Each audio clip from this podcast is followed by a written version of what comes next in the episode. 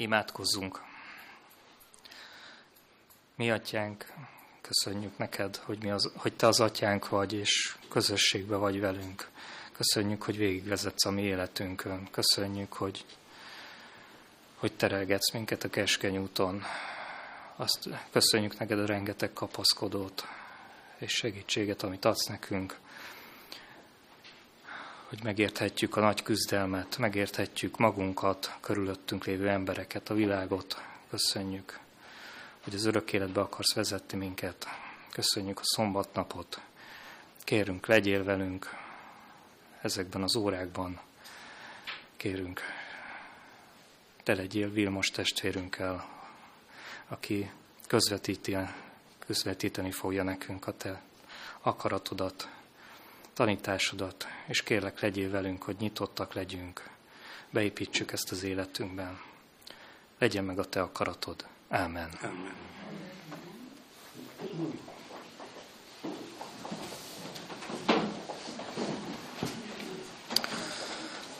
Kérlek benneteket, hogy imádkozzunk a héten Horváth Robertért, Robertért és feleségért, Horváth Miklós Zsuzsannáraért és Bálintkáért kérlek benneteket, hogy imádkozzatok a Pestlőrinci gyülekezetért, és az ott szolgáló Tóth Szilárdért.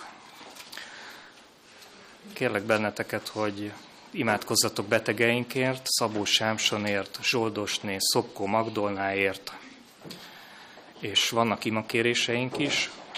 Kérlek benneteket, hogy imádkozzatok Ungvári Lajosért, Hegedűs Robertért és a családjáért, és Kónya Sándorért. Itt szeretném most hirdetni, hogy úrvacsora lesz két hét múlva, április másodikán. Erre kérlek benneteket, hogy lélekben készüljetek. Most megkérném a kijelölt testvéreket, hogy gyűjtsük össze a tizedeinket és hálaadományainkat. Thank you.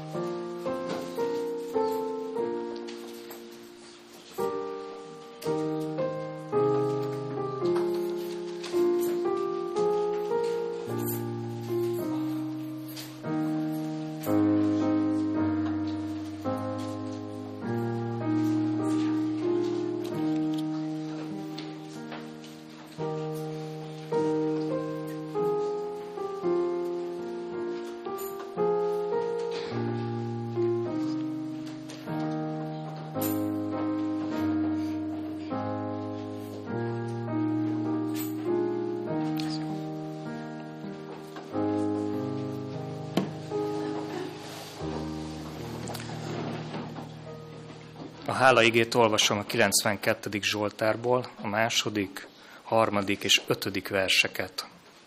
Jó dolog dicsérni az Urat, és éneket mondani a Te nevednek, ó felséges.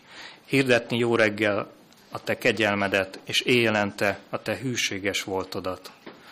Mert megvidámítottál engem, Uram, a Te cselekedeteddel, a Te kezednek műveimben örvendezem. És most imádkozzunk.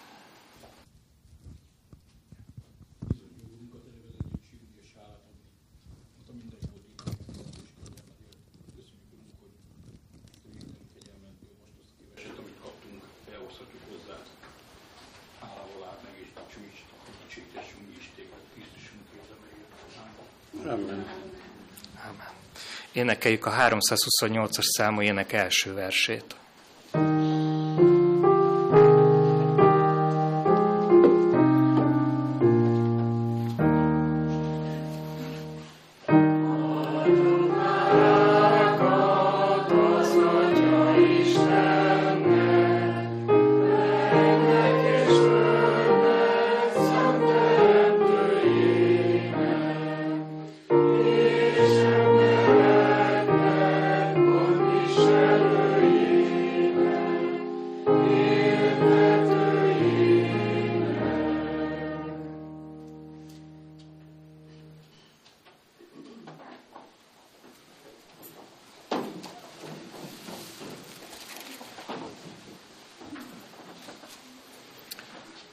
Kedves gyerekek, eljött a ti időtök, kérlek benneteket, hogy gyertek ide előre, és hallgassunk meg egy gyerektörténetet Pétertől.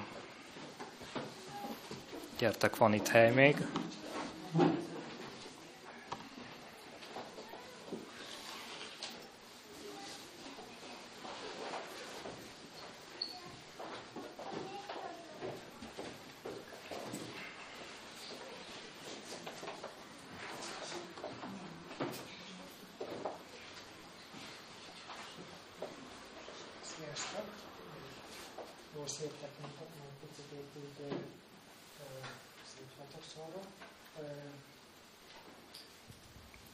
Le voltok ide közétek? Nem, nem baj, hogyha így kicsit le, lejjebb megyek így.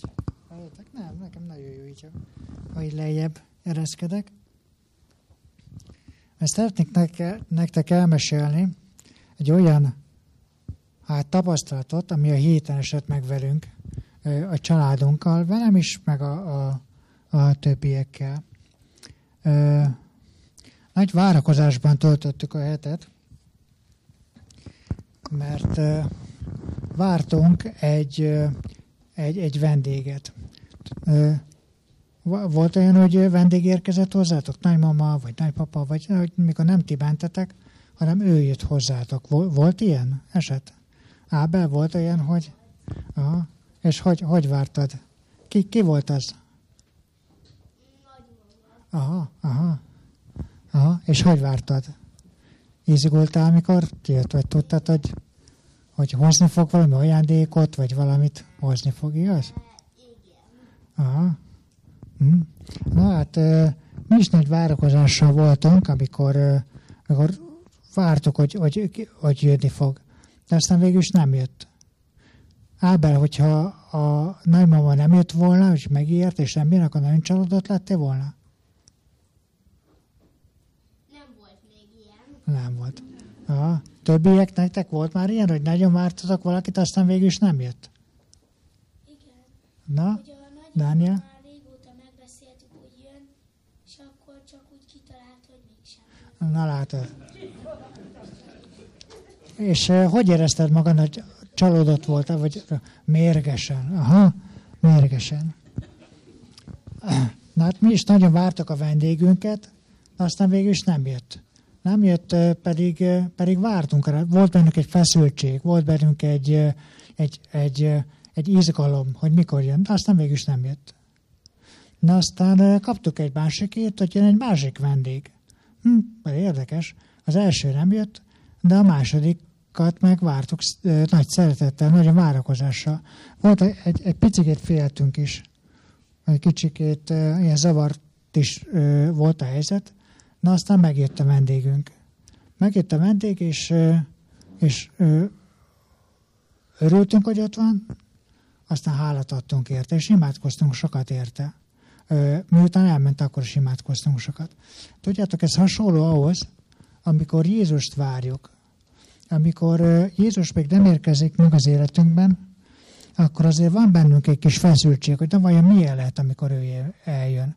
Vagy vagy, vagy örülni fog nekünk, vagy mi örülni fogunk neki, és nem tudjuk, hogy mikor jön.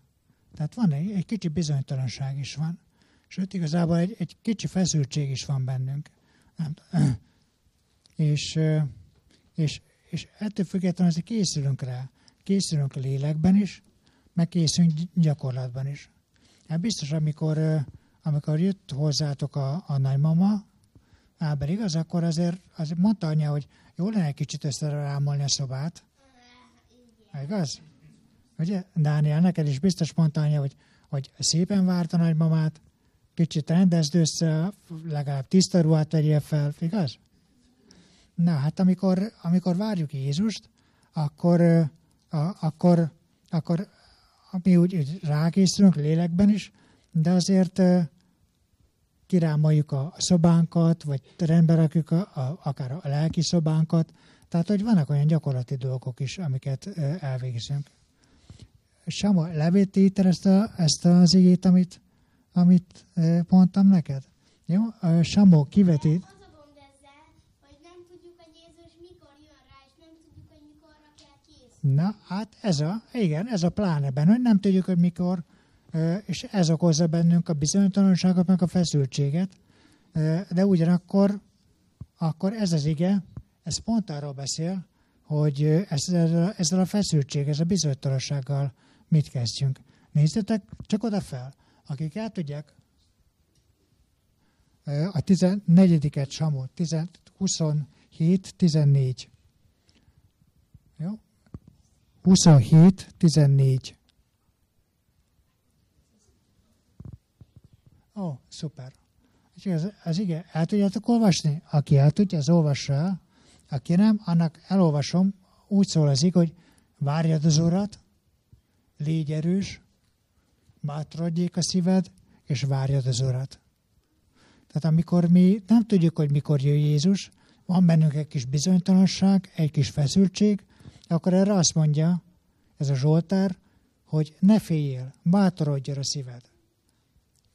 És erős szívvel vár, várd őt.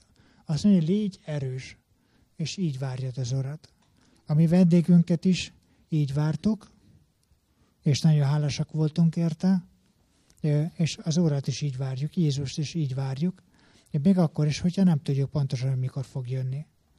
Jó? Ezt az igét, ezt vigyétek el magatokkal, és uh, anya, apa is biztos hogy megjegyezte az igét, és majd elolvassa nektek otthon.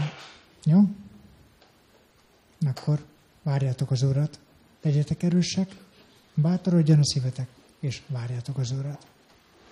Köszönöm, hogy itt voltatok. Kuporat adtam én is mellétek. Köszönjük a gyerektörténetet, most hallgassunk meg szolgálatokat. Két szolgálat lesz.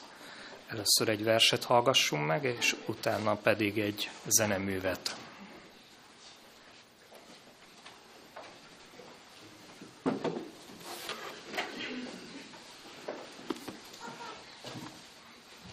Hát nem, nem vers lesz, egy, egy Zsoltárt olvasok.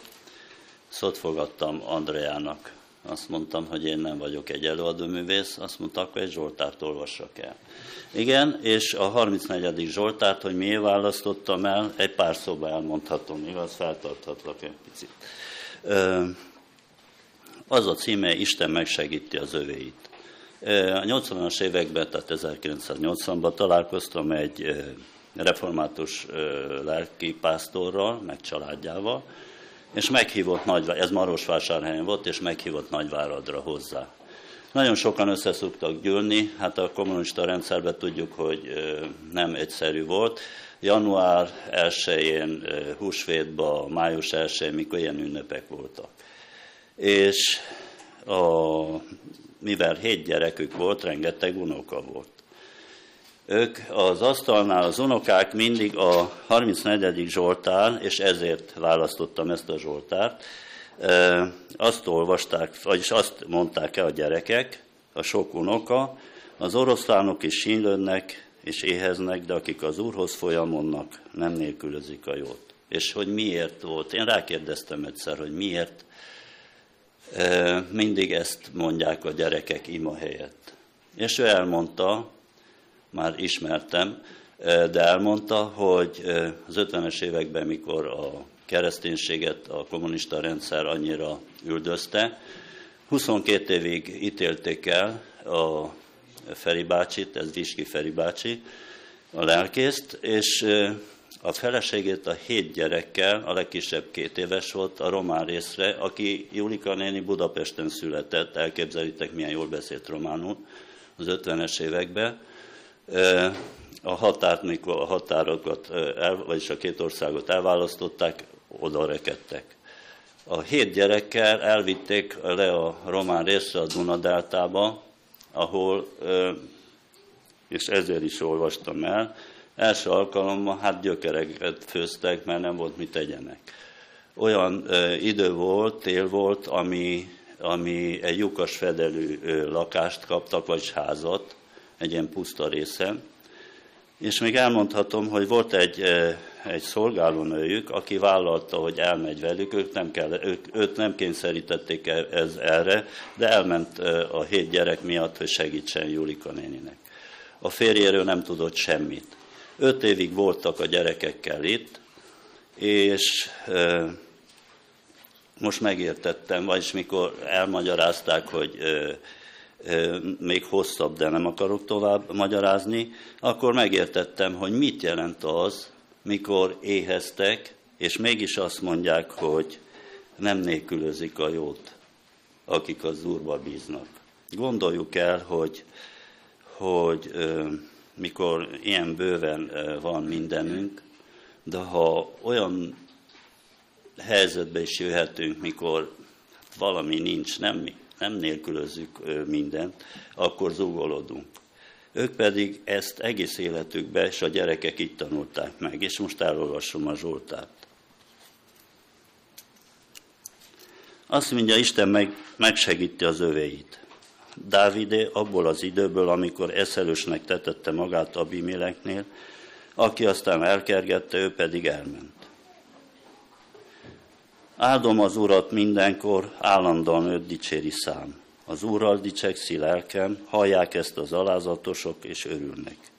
Hirdessétek velem az Úr nagyságát, magasztaljuk együtt az ő nevét. Az Úrhoz folyamodtam, és ő meghallgatott, megmentett mindattól, amitől rettegtem. Örömre derülnek, akik rátekintenek, nem pirul az arcuk. Kiáltott az elesett, az Úr meghallgatta, és minden bajából kiszabadította. Az Úr angyala őrt áll az Istenfélők mellett, és meg, megmenti őket.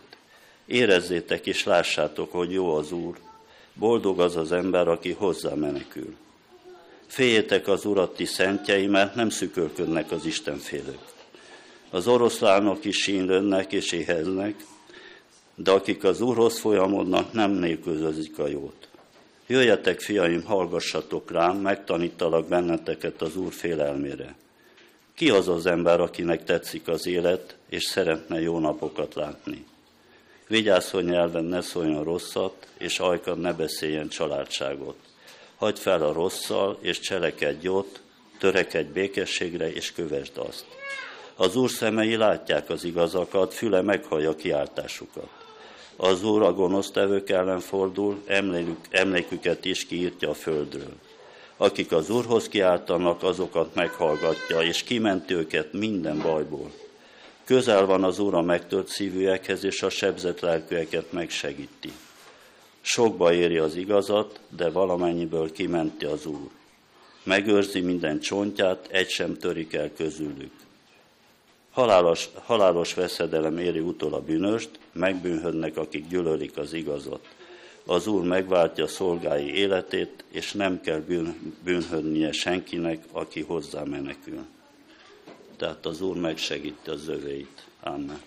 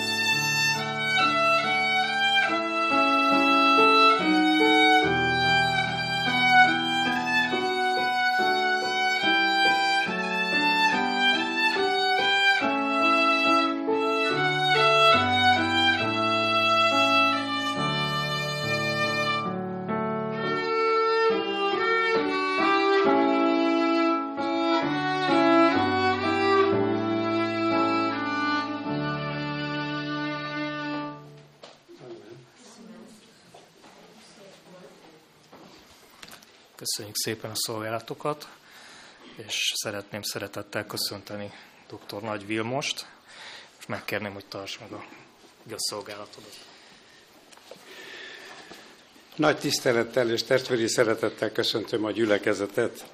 Ez nagy áldás, hogy ebben a bizonytalan világban, amikor a koronavírus meg háború árnyékában vagyunk, mégis személyesen is tudunk találkozni. Mielőtt Isten igéjét megnyitnám, engedjétek meg, hogy röviden bemutatkozzam, mert úgy három-négy személyen kívül alig ismerek itt e, e, embereket, de a lényeg az, hogy valamennyien testvérek vagyunk. Beretyóújfaluban lakunk, és a Debreceni gyülekezetbe járunk, ott vagyok presbiter. A szakmám az orvos, orvosi egyetemet végeztem Marosvásárhelyen 1973-ban, tehát jövőre lesz 50 éve. 16 évet sebészkedtem, és jelenleg meg házi orvosként dolgozom. Két gyermekünk van, Réka ott lakik velünk, ott két nagyunoka van, Vilmos meg a, Budapesten lakik a családjával, ott három kisfiúcska van, kettő itt van a közösségünkben. Hát egészségügyi nap van. És én arra gondoltam, hogy ezt az egészségügyi napot úgy kellene megszerveznünk, hogy a délelőtti órában mindenképpen Isten ígéje szólítson meg bennünket, lehet, hogy egy kicsit egészségügyi íze lesz. Délután pedig, azaz ebéd után egy eh, inkább szakmai eh, oldalról közelítenénk meg a, a feltett kérdéseket, de annak lehet, hogy lelki oldala lesz. A délelőtti órában arról szeretnék beszélni, ami egy kis, kissé hiánycikk. Ma azt mondják az emberek nagyobb rész, hogy nem lehet bejutni az orvosi rendelőbe. Hiába telefonálok, mert az orvos nem veszi fel, az asszisztensnő nem veszi fel a telefont, home office dolgozik, pedig már ott kellene legyenek. De ha egyszer el is érem, utána nincs visszacsatolás. Hát hogy lehet ezt már bírni, mert, mert egyszerűen elérhetetlenek. És ebben van igazság. Úgyhogy ma délelőtt egy olyan témával foglalkozunk, ahol nem kell kopogtatni, be tudunk lépni Isten rendelőjébe. De ne úgy lépjünk be ma délelőtt, mint kísérők, vagy mint beteglátogatók, hanem úgy lépjünk be, mint akik betegek vagyunk, tehát tudatában vagyunk annak, hogy gyógyulásra van szükségünk. Mert nagyon könnyű lenne azt mondani, hogy Uram, hát a szomszédom balesetet szenvedek. Segítek neked, nézd csak, beültetem a kocsiba, és elviszem őt a rendelőig. Vizsgáld meg őt.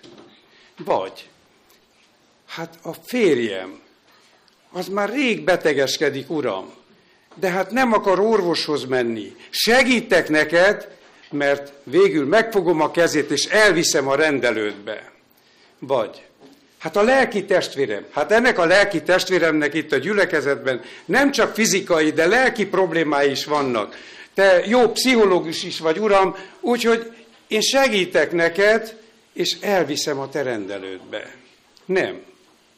Ma délelőtt eh, próbáljuk eh, meg azt a gondolatot körbejárni, hogy mi lépünk be Isten rendelőjébe, azaz nekünk van szükségünk arra, hogy a nagyorvos bennünket megvizsgáljon. Nyissuk ki az Isten igéjét a Zsoltárok könyvéhez, és a Zsoltárok könyvéből a 139. Zsoltár utolsó két vers szakaszát olvassuk. 139. Zsoltár, 23. és 24. verse. Vizsgálj meg engem, ó Isten, és ismerd meg szívemet. Próbálj meg engem, és ismerd meg gondolataimat és lásd meg, ha van-e nálam a gonoszságnak valamilyen útja, és vezérelj engem az örökké valóság útján. A Bibliának, meg az Ószövetségnek is, mondjuk úgy, hogy egyik legcsodálatosabb része a Zsoltárok. Sokszor el szoktam mondani a betegeimnek, amikor el vannak csüggedve, tessék hazamenni, kinyitni a Bibliát, és elolvasni egy Zsoltárt, egy bátorító, egy vigasztaló Zsoltárt. A Zsoltárok könyvét úgy nagyjából ezer év alatt írták, Mózes idejétől elkezdve egészen a fogság idejéig, és kitűnő emberek azok, akik leírták, Istenbe bíztak, ők többféle zsoltárt megkülönböztetünk. Vannak hálaadó zsoltárok, dicsérő zsoltárok, ima zsoltár, király zsoltár, és ezt ti nagyon tudjátok, hogy öt könyve van a zsoltároknak, és ebben az öt könyvben hát nyolc szerzővel találkozunk, akik akár szerzőként, akár társzerzőként, vagy zeneszerzőként úgymond részt vettek a zsoltárok megírásában.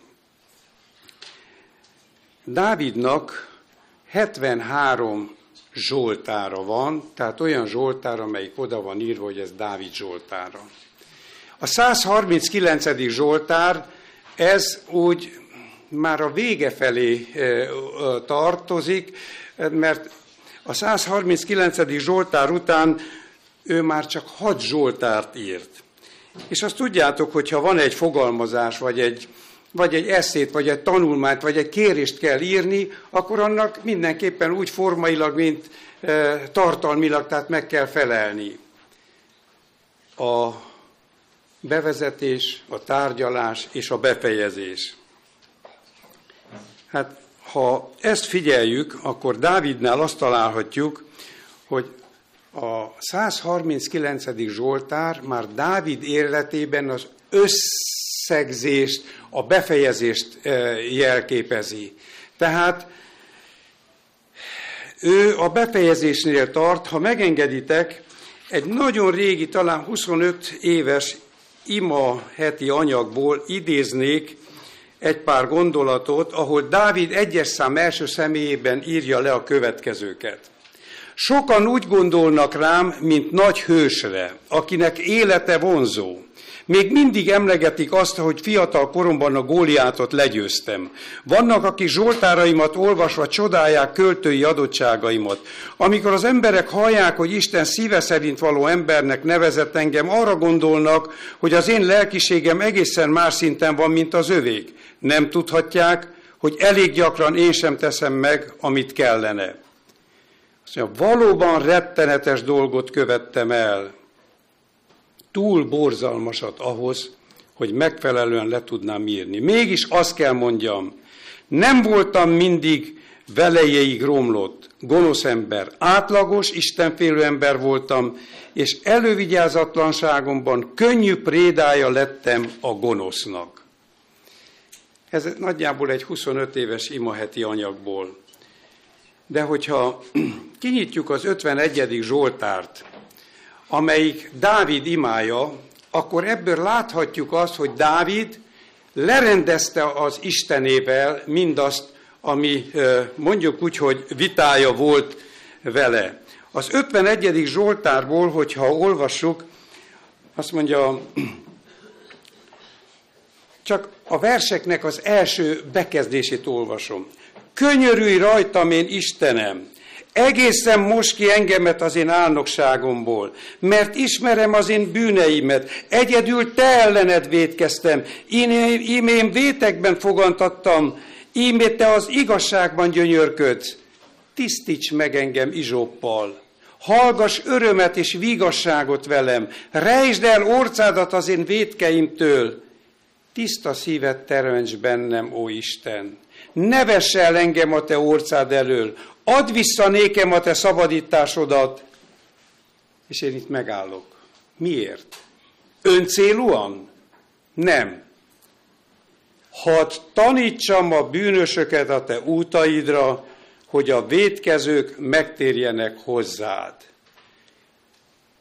Add vissza nékem a te szabadításodnak örömét, hogy az engedelmesség lelkével támogass engem. Drága testvéreim, próbáljuk meg most ezeket a verseket egy kicsit elemezni. úgy olvastuk, hogy vizsgálj meg engem, ó Isten. Fordítsuk meg egy kicsit a szórendet. Engem vizsgálj meg, ó Isten. Nem a szomszédom, nem a lelki testvérem. Engem vizsgálj meg. A beteg ember, ha bemegy az orvosi rendelőben, általában három hangsúlyjal kéri az orvosát, hogy gyógyítsa meg, azaz vizsgálja meg. Van, amikor rendelés közben berohannak, bekopogás nélkül. Doktor úr, tessék jönni hamar, mert baleset, már húzzák is be a beteget a, az ajtón. Nem várnak semmire. Sürgős van, sürgős eset van.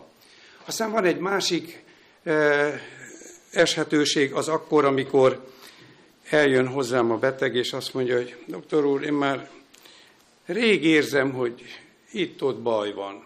De hát férfi ember vagyok, nem igazán szeretek én orvoshoz járni. Azért jöttem, mert a feleségem már nem hagy békén, és tessék engem megvizsgálni, hogy, hogy ö, tessék segíteni rajtam. Ez a második típusú kérés. A harmadik típusú kérés az, amikor bejön valaki, és azt mondja, hogy hát, doktor úr, nekem nincs semmi bajom. Én teljesen egészségesnek érzem magam. De annyi mindent hallottam az utóbbi időben, erről, arról, ez is beteg lett, az is beteg lett, és én azt szeretném, hogy egy megelőző, egy preventív vizsgálatot tessék rajtam végezni. Dávid már elrendezte az ő ügyét. Ő most a 139. Zsoltár versei szerint egy preventív, egy megelőző vizsgálatot kér. Vizsgálj meg engem, ó Isten, és lásd meg, hogy nincs-e ott még valami a szívemben, olyan dolog, amiről én talán nem is tudok. A gyakorlati életben az orvosi vizsgálatnak megvannak a feltételei. Hát először is le kell vetközni. Le kell vetközni a ruhadarabjainktól. Mert ha nem vetközünk le, akkor ugye az orvos nem láthatja a gerincferdülést, nem látja, hogy van valahol egy kinövés, egy dudór, egy anyajegy, de különben is a műszereket sem lehetne felrakni a, a, az ember testére, hogyha valaki nem vetközik le. Hogyan val erről Dávid? Nézzétek meg ugyanebben az imaheti anyagban, amikor azt mondja, a legrosszabb tapasztalat, amit valaha is átélhetsz, hogy olyannak látod meg magad, mint amilyen vagy. Ezek után már semmit sem tagadhattam, ott álltam leleplezve, csupaszon és megtörve. Az ezt követő hetekben, hónapokban olyan rettenetesen szenvedtem, mint soha azelőtt és azóta sem. Azt éltem át, amit minden bűnös átél, felismerve Istentől való elidegenedésemnek pusztító mélységét, amikor úgy látja magát az ember, amilyen a valóságban. Amikor úgy látja magát az ember, mint amilyen a valóságban. Amikor az orvos levetközteti, megvizsgálja, és megmondja a diagnózist, és ha ez egy kemény diagnózist, abba bele lehet szédülni. Amikor úgy látja az ember magát, mint amilyen a valóságban. Nem úgy, mint amilyennek szeretnénk látni magunkat.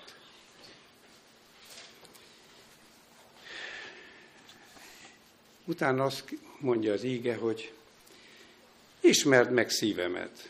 Uram, ha már levetköztettél, lecsupaszítottál, úgymond. És így látom magam. Én arra kérlek, hogy ismerd meg az én szívemet. A gyakorlati életben a szív vizsgálatára különböző módszerek vannak. Tapintás, hallgatózás, ultrahang, laboratóriumi eh, vizsgálat, EKG, szívkatéterezés, és így tovább.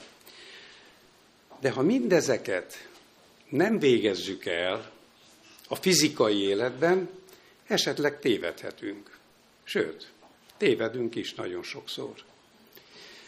Hadd egy régi esetet mondjak el a saját tapasztalatomból.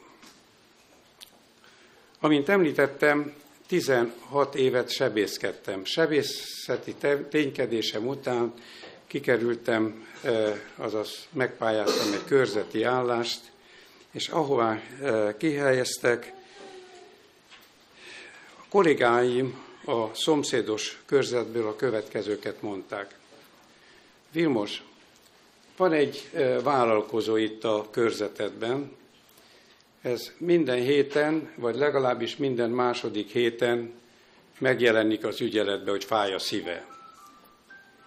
De hát ideges vállalkozás miatt, ha valaki meghal a faluba, akkor már mindjárt jön, hogy vajon nem én leszek a következő.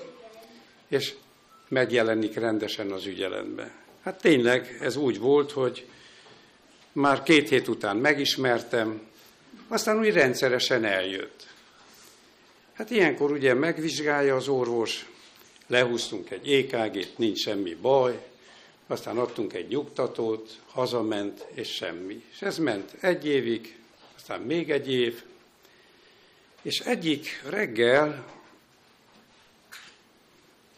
kopognak reggel hatkor. Nem is voltam én az ügyeletes, de jön a feleségével. Doktor úr, nagyon szorít a szíve. Mondtam, hogy akkor egy pillanatra várjon, mert veszek egy köpent magamra, és akkor kijövök, mert mellettem volt a rendelő. Hát megyünk, megvizsgálom, adtam egy nyugtató injekciót, ahogy szoktam, és akkor visszamentem megmosakodni, és mondtam, hogy István itt várjon nyugodtan, addig pihenjen, majd jövök, és lehúzunk egy EKG-t is. Felesége haza is ment. De ő már megy haza. Hát tetszik tudni, doktor úr, nincs semmi bajom, tehát én már mehetnék haza, de nem azért várjon meg. Megvárt, leúztunk egy EKG-t, hát az is negatív volt, tehát nem volt semmi változás az az előttiekhez képest. Utána hazament. Délután olyan két óra magasságában visszajön. Doktor úr, nem egészen szűnt meg az egész panaszom, hát tessék még egyszer megvizsgálni, vagy még egy nyugtatót adni nekem. És mondtam, hogy István, nincs kecmec, be kell menni. Hát, de be kell menni. Hát, tehát neki vannak teendői. Nem baj, mondom, hívom a mentőt, és be kell menni. De ő még akkor hazamegy, mert kell egy inget cserélni. Hát mondom, jó, akkor ő még hazament, visszajött, addig megjött a mentő, és viszik Debrecenbe a klinikára. Debrecen előtt ismét egy ilyen szívszorító fájdalom, és hát a mentőben észrevették, hogy baj van. Amikor már beértek a sürgősségére, ugyan át tudták adni még a, a kórházba, de rá egy, egy óra múlva meghalt. A boncolás eredménye az volt, hogy igazán nem volt nagy baj, 50-55 éves lehetett, de az egyik érnél egy hirtelen szűkület volt, na most, ha ez ki lett volna úgy vizsgálva, mert járt bent kardiológián, de ott is lehúztak egy EKG, tehát mondjuk a katéterezés, szívkatéterezés maradt el, akkor ez egy szívsebésznek egy csemege lett volna ezt megoldani, egyszerű lett volna az egész. Tehát egy, egy ilyen e, vizsgálatnak a hiánya okozta ennek a betegnek a halálát. Dávid azt kéri az Istentől lelki értelemben, hogy végezzen el rajta minden vizsgálatot. Vizsgáld meg az én szívemet, Uram! Hát, testvéreim, próbáljátok elképzelni azt, hogy ha most a laboratóriumban nem a vérképet, nem a káliumot, a nátriumot, a kreatinint, a TSH-t, stb. néznék, hanem olyan laboratóriumi vizsgálatot kérhetnénk, hogy szelítség, öröm, harag, irítség, büszkeség, és így tovább. És akkor megkapod az eredményt.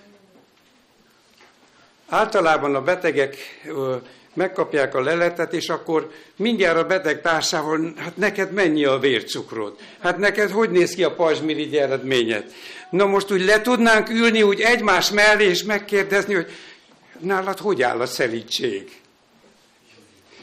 Mennyi az irítségnek a normál értéke? Mennyi a haragnak a normál értéke? Ugye, akkor már lehet, hogy ezt a laborreletet inkább zsebre vágnánk, és otthon csak úgy, úgy magunk néznék meg az egészet. Dávid nem meglékszik még ezzel sem meg. És azt mondja, hogy Uram, levetköztettél engem, megvizsgáltad az én szívemet, de hát próbálj meg engem. Vannak betegeim, akik rendszeresen járnak a kardiológiára, és el szokták mondani, doktor úr, én már négy éve járok a kardiológiára, de még mindig nem bicikliztettek meg. Nem tettek egy próbára, hogy bírja-e az terhelést a szívem. Azt mondja, hogy Uram, végez nálam egy terheléses EKG-t. Hogy állunk mi a terheléssel, a próbákkal?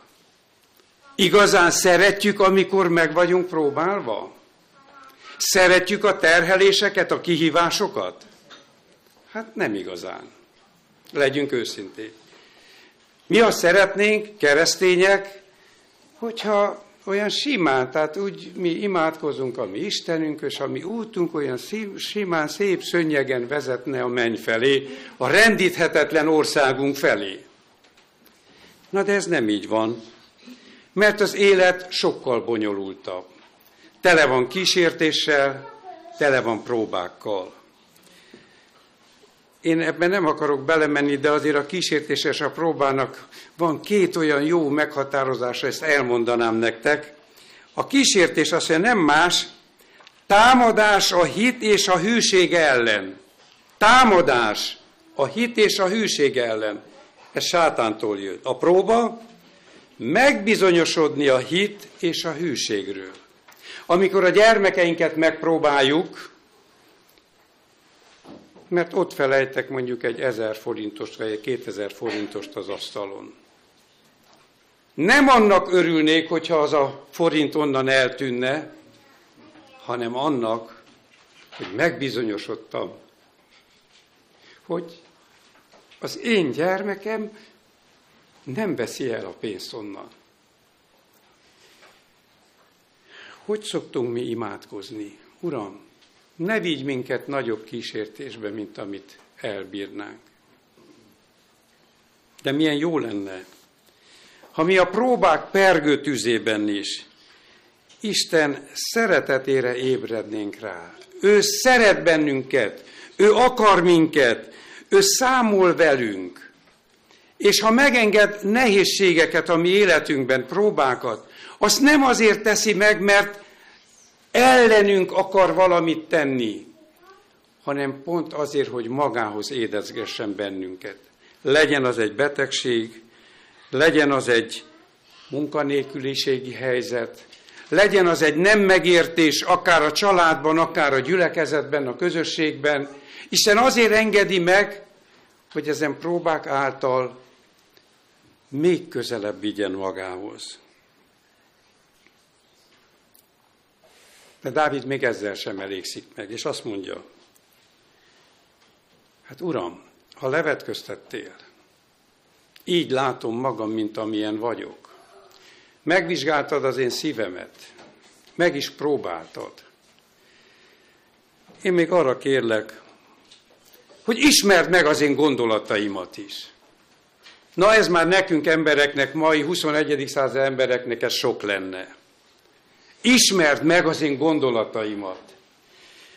Hát a mai ember azért másképpen gondolkodik. És azt mondja, hogy nem szabad megnyílni úgy. Hát akkor védtelen vagyok, akkor támadás. Hát az, hogy én mit gondolok, az az én saját titkom. Tehát ehhez jogom van nekem.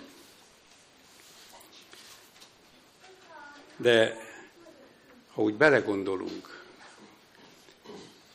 hogy lenne merszünk úgy egymás mellett ülni sokszor, ha egy ilyen csík futna itt a homlokunkon, és ki lenne írva az, hogy mit gondolunk. Akár egy értekezleten, akár a családban, akár a gyülekezetben. Dávid pedig azt mondja, hogy Uram, ismert meg az én gondolataimat. A mi kapcsolataink az emberekkel öt szinten hm, történik meg. Az első szint az a felületes szint, az a sablonos szintű párbeszéd, úgymond. Reggel kijövünk, jó reggelt, szomszéd, hogy vagy? De én már be is csuktam az ajtót, vagy a kaput, vagy a kocsi ajtát, meg sem vártam azt, hogy feleljen, mert ez egy rutin kérdés volt, tehát ez az abszolút felületes kommunikáció. A második szintje, egy kis mélyebb, az, amikor tényeket közlünk egymással. Lehet, hogy nagy testvér ide kiáll, és azt fogja mondani, hogy szerdán délután testvérek bizottsági ülést tartunk a bizottsági tagoknak, tudjátok róla, 6 órakor. Tehát egy tényt közöltünk, tehát ez már valamivel már konkrétabb. Aztán a következő az, amikor a gondolatokat és a véleményeket is megkérdezzük. Eljön szerda este, és van egy kérdés, amiről hát tárgyalgatunk. És akkor a lelkész felteszi a kérdést, hogy nagy testvér, mondd meg, hogy te erről a kérdésről mit gondolsz. Tehát neked most nyilatkozni kell, hogy mit gondoltál erről a kérdésről. Aztán a következő lépcsőfok az, amikor érzéseket és érzelmeket is már közvetítünk a, a, a körülöttünk lévőknek. Ugye milyen nehéz, még a családban is. Hát szeretsz? Hát nem tudod. Hát ezt mondani kell. Hát ezt érezni kell. Szóval, és a legutolsó szintje az, amikor azt mondja, hogy drágám, te is épp erre gondoltál. Amikor már a gondolataink is találkoznak. Te is erre gondoltál. Na Dávid ennyire nyíltan arra kéri az Istenét, hogy Uram, ismerd meg az én gondolataimat is. Mert tudjátok, hogy a lélek, a lelki ember a döntő csatát az elméjében veszíti el, vagy nyeri meg. George Vandeman az egyik könyvében a következőképpen ír. A lélek minden csatája az elmében folyik le. Ott nyerjük meg, vagy ott veszítjük el, még mielőtt barátaink, családunk tagjai tudomást szereznének róla. A lélek minden csatáját az elmében nyerjük meg, vagy veszítjük el. Ha ez így van, drága testvéreim, hogy belegondolunk a mindennapjainkban, hogy ebben az űrzavaros és nehéz világban ez tényleg nehéz. De hogy tudunk megállni Isten rendelőjébe? És ma Isten rendelőjébe hív bennünket, valamennyiünket. Mert ő levetköztetni szeretne bennünket, minden farizeusi önigazultságunkból levetköztetni, ő szeretné megvizsgálni a mi szívünket, néha próbára tesz bennünket, és ő ismeri a mi gondolatainkat is. Dávid is azt mondja, hogy vizsgálj meg engem, ó Isten, és lásd meg, van-e a gonoszságnak valamilyen csirája vagy vírusa nálam még? És ha netán van, akkor gyógyíts meg engem. Vezérelj engem az igazság ösvényén. Vezérelj engem az igazság ösvényén. A te vesződ és botod azok vigasztalnak, vagy igazgatnak engem az életös végén. A régi imaheti anyag befejező gondolatait szeretném felolvasni nektek. Szomorú történetet írtam le magamról, de hiszem, hogy két üzenete is segít. Először is hiszem, hogy semmi sem történhet Isten követőjével, ami ne válhatna lelki növekedés lépcsőfokává. Nyilvánvaló bűnt, szörnyűséget követtem el. Utána mégis Isten szeretetének fényét láttam felragyogni bűnöm sötétségén. Ez még erősebbé tette Isten iránti szeretetemet, mint korábban volt. Másodszor, remélem azzal, hogy leírtam bűnömet, és elmondom más bűnösöknek, akik ugyanolyan vétkesek, mint én, hogy Isten megbocsátott nekem, a megtérésre bátorítom őket, hogy ugyanúgy megtapasztalják az Úr megbocsátását, mint én. Ha valamire megtanított ez a tapasztalat, akkor arra, hogy nincs olyan mélysége a bűnnek, ahol Isten megbocsátása ne érne el. Isten megbocsátott nekem, így van remény mindenki számára. Nincs olyan mélysége a bűnnek, ahol Isten megbocsátása ne érne el. Nekünk ma kell belépni Isten rendelőjébe. A kérdés csupán az, hogy milyen hangsúlyjal kérjük Istent, hogy gyógyítson meg. Mert berohanhatunk úgy, mint amikor sürgősség van. Életveszélybe vagyok, Uram! Vizsgálj meg engem, és gyógyíts meg engem! Vagy lehet, hogy érzed, hogy itt-ott vannak nehézségek, fájdalmak, vannak problémák az életedben, akkor nyugodtan beléphetsz, nem home office-ban dolgozik a nagy orvos. Ő mindig fogad téged, és elmondhatod neki a panaszaid. Vagy ha úgy érzed, és ez lenne a jó, hogy igazán mindent lerendeztél a te Isteneddel, de azért szeretnél úgy, mint Dávid, egy megelőző, egy preventív vizsgálatot kérni, akkor is lép be az ő rendelőjébe, és mondd el neki azt, hogy Uram, vizsgálj meg engem, és lásd meg, van-e nálam a gonoszságnak valamilyen útja, csirája, vírusa? Gyógyíts meg engem, vezérelj az örökké valóság útján. Amen.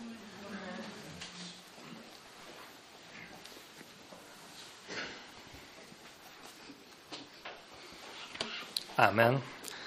Áldásos Isten tiszteletünket zárjuk be, és énekeljük a 218-as számú ének első, második és harmadik verseit, ima után pedig a negyediket. Tehát a 218-as számú ének első, második, harmadik versei énekeljük, és ima után a negyediket. thank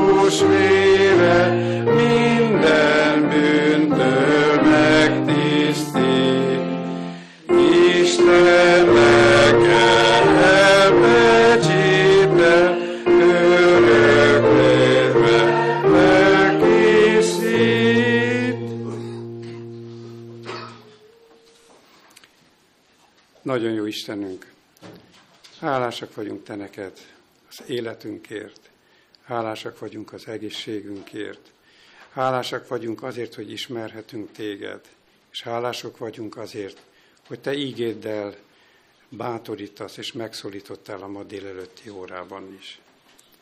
Mennyi atyánk, mi úgy érezzük, hogy nekünk is szükségünk van, mint Dávidnak, hogy belépjünk a te rendelődbe.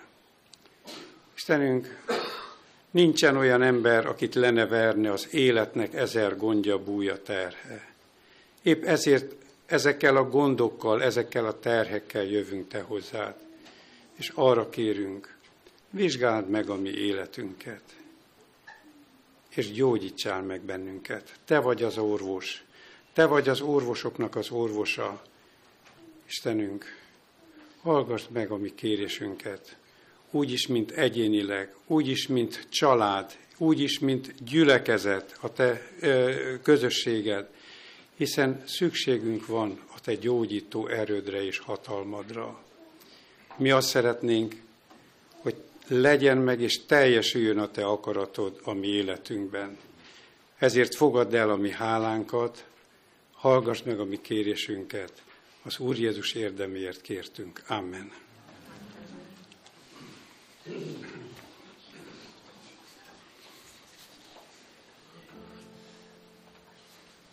you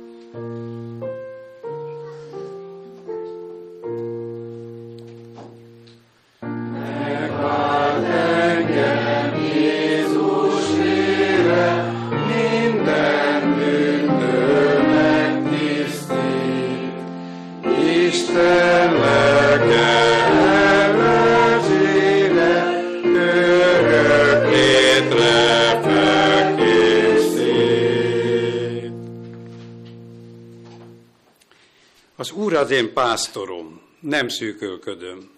Fűves legelőkön nyugtat engem, és csendes vizekhez terelget engem.